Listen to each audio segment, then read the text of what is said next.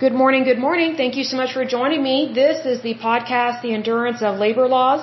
I'm your lovely host, Leslie Sullivan, and today is episode 131, and we are going to take a look at the Marine Engineers Beneficial Association. But first of all, let me give a big shout out to my listeners. So a big shout out to Virginia, Oklahoma, Texas, New York, Pennsylvania, British Columbia, Illinois, Oregon, Ohio, Florida, and Arkansas. In terms of countries, the United States, Canada, the Russian Federation, and the United Kingdom. So it's good to see you guys. Okay, so the Marine Engineers Beneficial Association might sound familiar, but we have never actually done this one. The reason why it might sound familiar is because we have discussed engineers in the past. We have discussed um, the marine industry, not the Marine Corps, but Marines in terms of the industry where you're dealing with the oceans, the seas, the lakes, that kind of thing. You're dealing with jobs that are on the water, or at least the waterfront. We've discussed those a little bit. One of the labor unions that we discussed in times past was the longshoremen. They're the ones that are extremely overpaid. They're paid almost like what a doctor makes, but yet they've never been to medical school. These are not the same people. This is actually just a beneficial association. So this one goes back quite a ways, but we're going to try and make this short and sweet. So again, it is the Marine Engineers Beneficial Association, also known as MEBA. They were founded February 23rd, 1875, so they go back quite a ways. They are a trade union. They are headquartered in Washington, D.C., but that's not where they were founded. This is truly a American, I would say, trade union because it's not an international union. They only have one location, in terms of countries, and that is the United States, so it's good to see that. So it is a truly American labor union. As of 2014, they had 23,400 members. Their current president is Adam Vokac. They have affiliations with the AFL-CIO.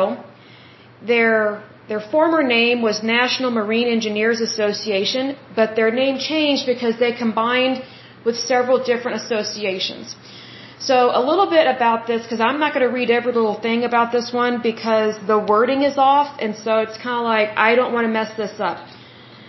So it says that the Marine Engineers Beneficial Association, also known as MEBA, is the oldest maritime trade union in the United States. It is still currently in existence, which is awesome because it's been around since 1875. This union or association represents licensed mariners especially deck and engine officers working in the United States Merchant Marine aboard U.S. flagged vessels. And a little bit about what they do. It says that they work on both the oceans and the Great Lakes. And this can include on container ships, tankers, cruise ships, drill ships, tugboats, and ferries. So it's one of those things that their role has changed over the years because you know they didn't have the boats that we have today way back then. And what's interesting is that way back in the 1800s, they did not have a school for engineers in terms of maritime engineering and things of that nature. So this association grew over time, and the number one reason why it grew was because of safety issues. So, you know, steamboat technology was relatively new around this time, around the turn of the century in the 1800s.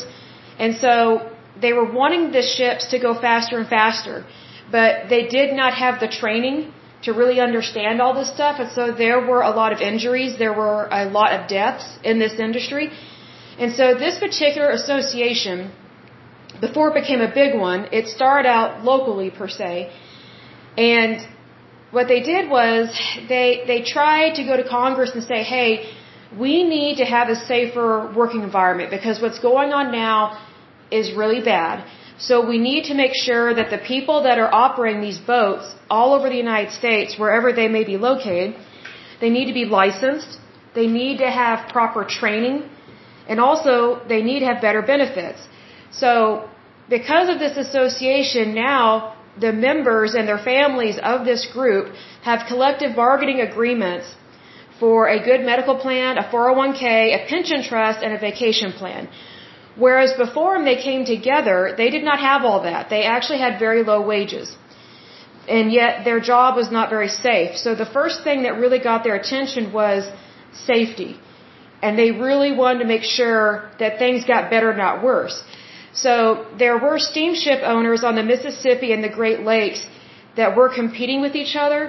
And so even though they were competing with each other, they both had the same problems where their, their industry was not safe. And so another thing that this association did was it made requirements via the Congress passing, I guess what's called, I think it's called the Steamboat Act, although I could not find very much information about that act. So I'll see if I can't find it. But supposedly in 1838, the first Steamboat Act was implemented. However, it was not very efficient. So it's one of those things that when you have a new industry and you're trying to pass laws, it's not always efficient the, the best go around or the first go around. So they had to really work on things and then they passed another enhancement to that act in 1852. So that Steamboat Act started things moving in the right direction. And then this association was later on founded in 1875. And the reason why it was founded in 1875, not earlier, was because there were engineers across the United States, like in Buffalo. I think the first one was the Buffalo Association of Engineers. Um, they gathered together in 1854, but there were other associations across the United States that they founded their own group in their area because they did not have representation. And the reason why they did not have representation per se was because this was a fairly new industry. This was new technology. They're still learning about things. You know, it's kind of like what we've talked about in times past with Superfund sites. And in case you're new to this podcast, a Superfund site is an extremely toxic hazardous waste site that was caused either by a company in the private sector and or by the government, usually by our military, and they contaminate the environment. Now in those situations, sometimes it's intentional, most of the time it is not. But here's the thing, sometimes people make mistakes. And so the way that you learn is you address the mistake and you create policies and procedures so that those mistakes do not occur again. It's the exact same thing that's going on here in the Marine Engineers Beneficial Association in the formation of this group. They noticed all these issues that were going on probably for like three or four decades before they actually formed this association. And what's interesting is that different groups throughout the country started in their area and then they realized, hey, we actually have the same goal in mind. Why don't we come together under one umbrella and then we can really make this industry safe? Because if you can just imagine, you know, it was very common for people in this industry, mostly men worked these jobs, not very many women, okay? It was not uncommon for a man to lose a limb in this job and or be completely dismembered or to get killed on the job. Unfortunately, because of the nature of this job, it was very dangerous, and they did not have like a disability package or a pension fund. So if they got hurt or dismembered or killed, they had no way of earning a living after that. Their family was totally out of luck, especially if the man died. There were a lot of widows because of the nature of this job. So it's one of those things, new technology was invented, you have people that work in that industry, and so they're learning as they go. And here's the thing, again, they did not have an engineering school at this time for this type of machinery. It was you learned on the job. Like there were things you learned on the shore with your, what was called a shoreside job, but then they became engineers on these boats, and so they had to do hands-on training and hands-on learning. Now I will say this, their membership and the technology that was used in this industry greatly increased during World War I and World War II. Why? Because we were at war. And the men that worked in this association, these types of engineers, they may not have necessarily been in the military, but they were very much hired by the military during these two world wars to help us win the war. In both in both instances, excuse me. Sorry, my mouth is dry. Hold on just a second. It's gotten hot again here in Oklahoma we had really nice weather for the last couple days, and then now it's getting back up to 100 and something. So whenever it gets really hot, it gets humid, and then it's like it feels like there's not air in the air, if that makes sense. So needless to say, um, I do not have a sinus issue at this point in time because the air just feels so funky. But anyway, um, they did create a school though, which I think was really good. So it says, following the establishment of the U.S. Navy Academy in the 1800s, the Marine Engineers Beneficial Association established the Calhoon Marine Engineers Beneficial Association Engineering School in 1966 in Baltimore, Maryland. So that's one of the first of its kind, if you think about it. So they were already working in this industry for like three or four decades before 1875. Come 1875, it's official. They are an association. They are a labor union. They are a trade union. They did not have an official school until 1966.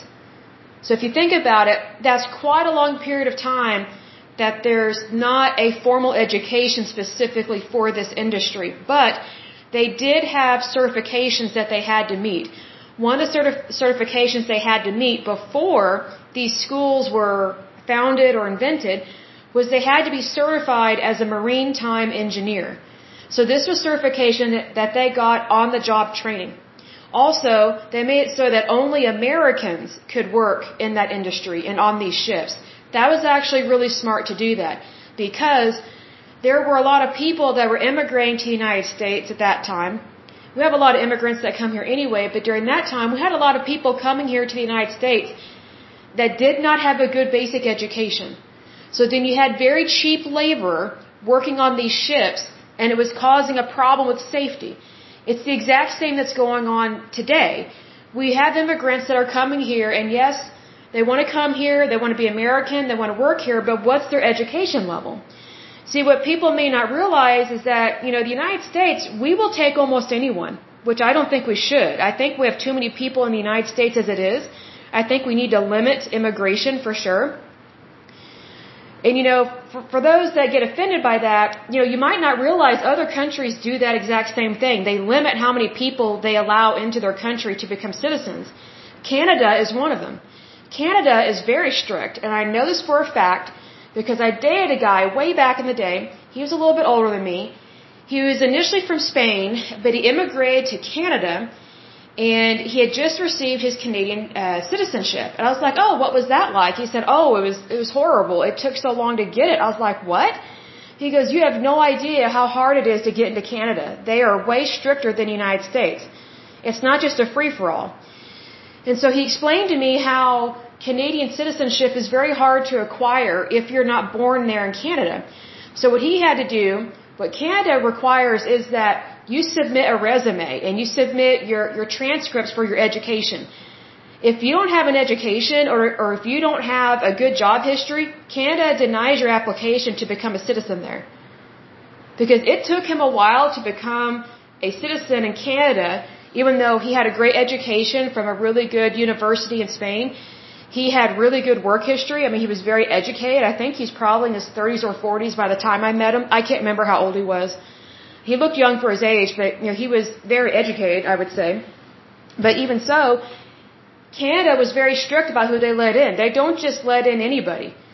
So what I find interesting is that there are many countries that are like that. They do not just allow anybody and everybody into their country, but yet the United States gets criticized for trying to have you know, good immigration laws. And what I mean by good, I mean strict. I mean really helping out the United States to have a safe country and making sure that people that come here are who they say they are. When there are more countries on the face of this earth that have way stricter policies and procedures about citizenship and immigration.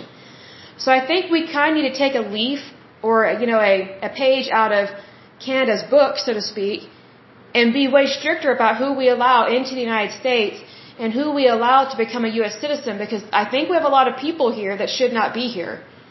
Because I don't think, I'll just say it, there are, there are some people that come here to the United States, they do not have the best intentions for our country. And I think that is a big mistake to let those kind of people in because we have had issues where there have been people that have immigrated to the United States and have caused a lot of harm.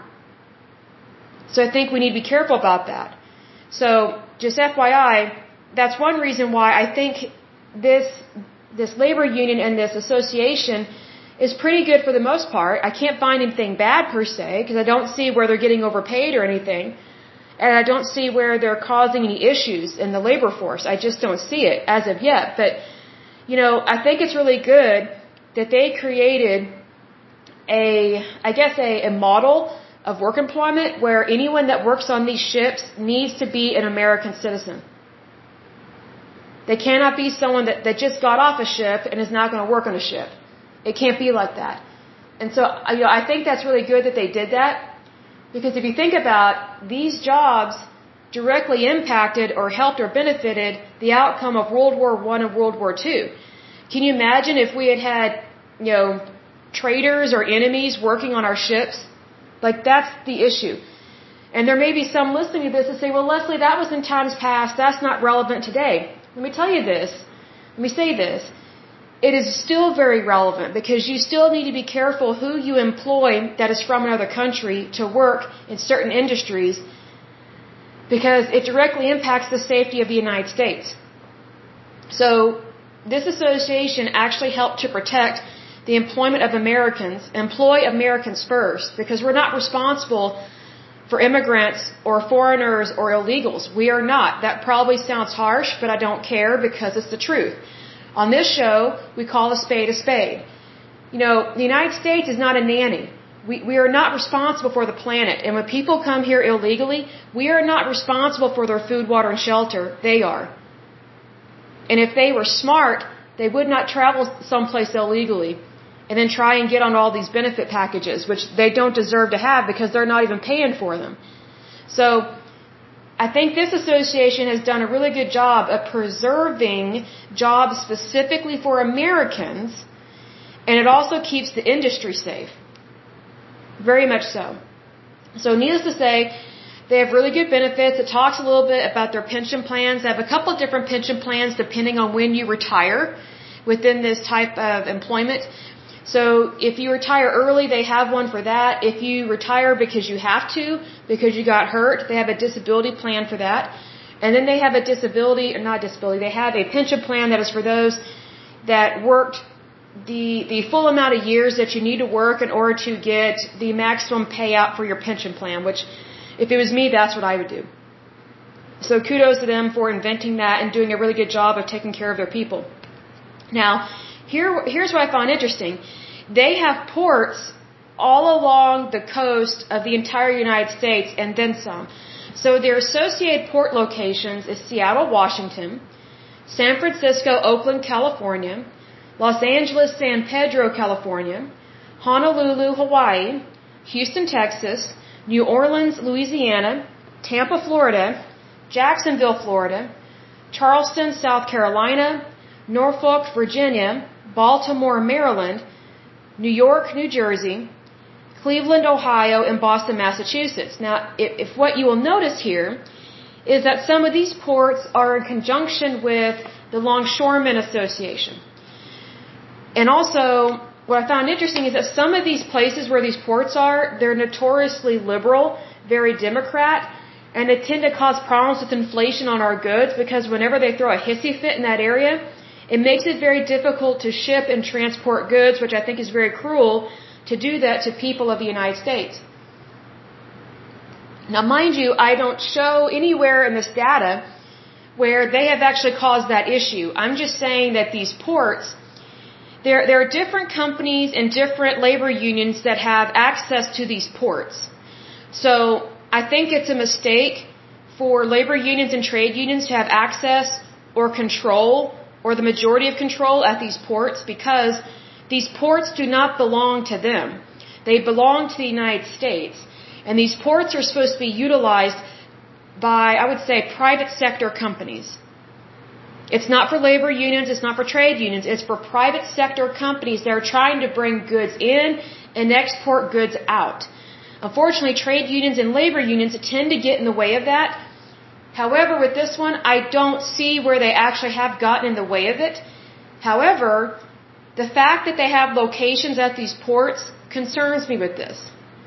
Because as we've seen in times past, labor unions and trade unions, they try and take over a whole industry.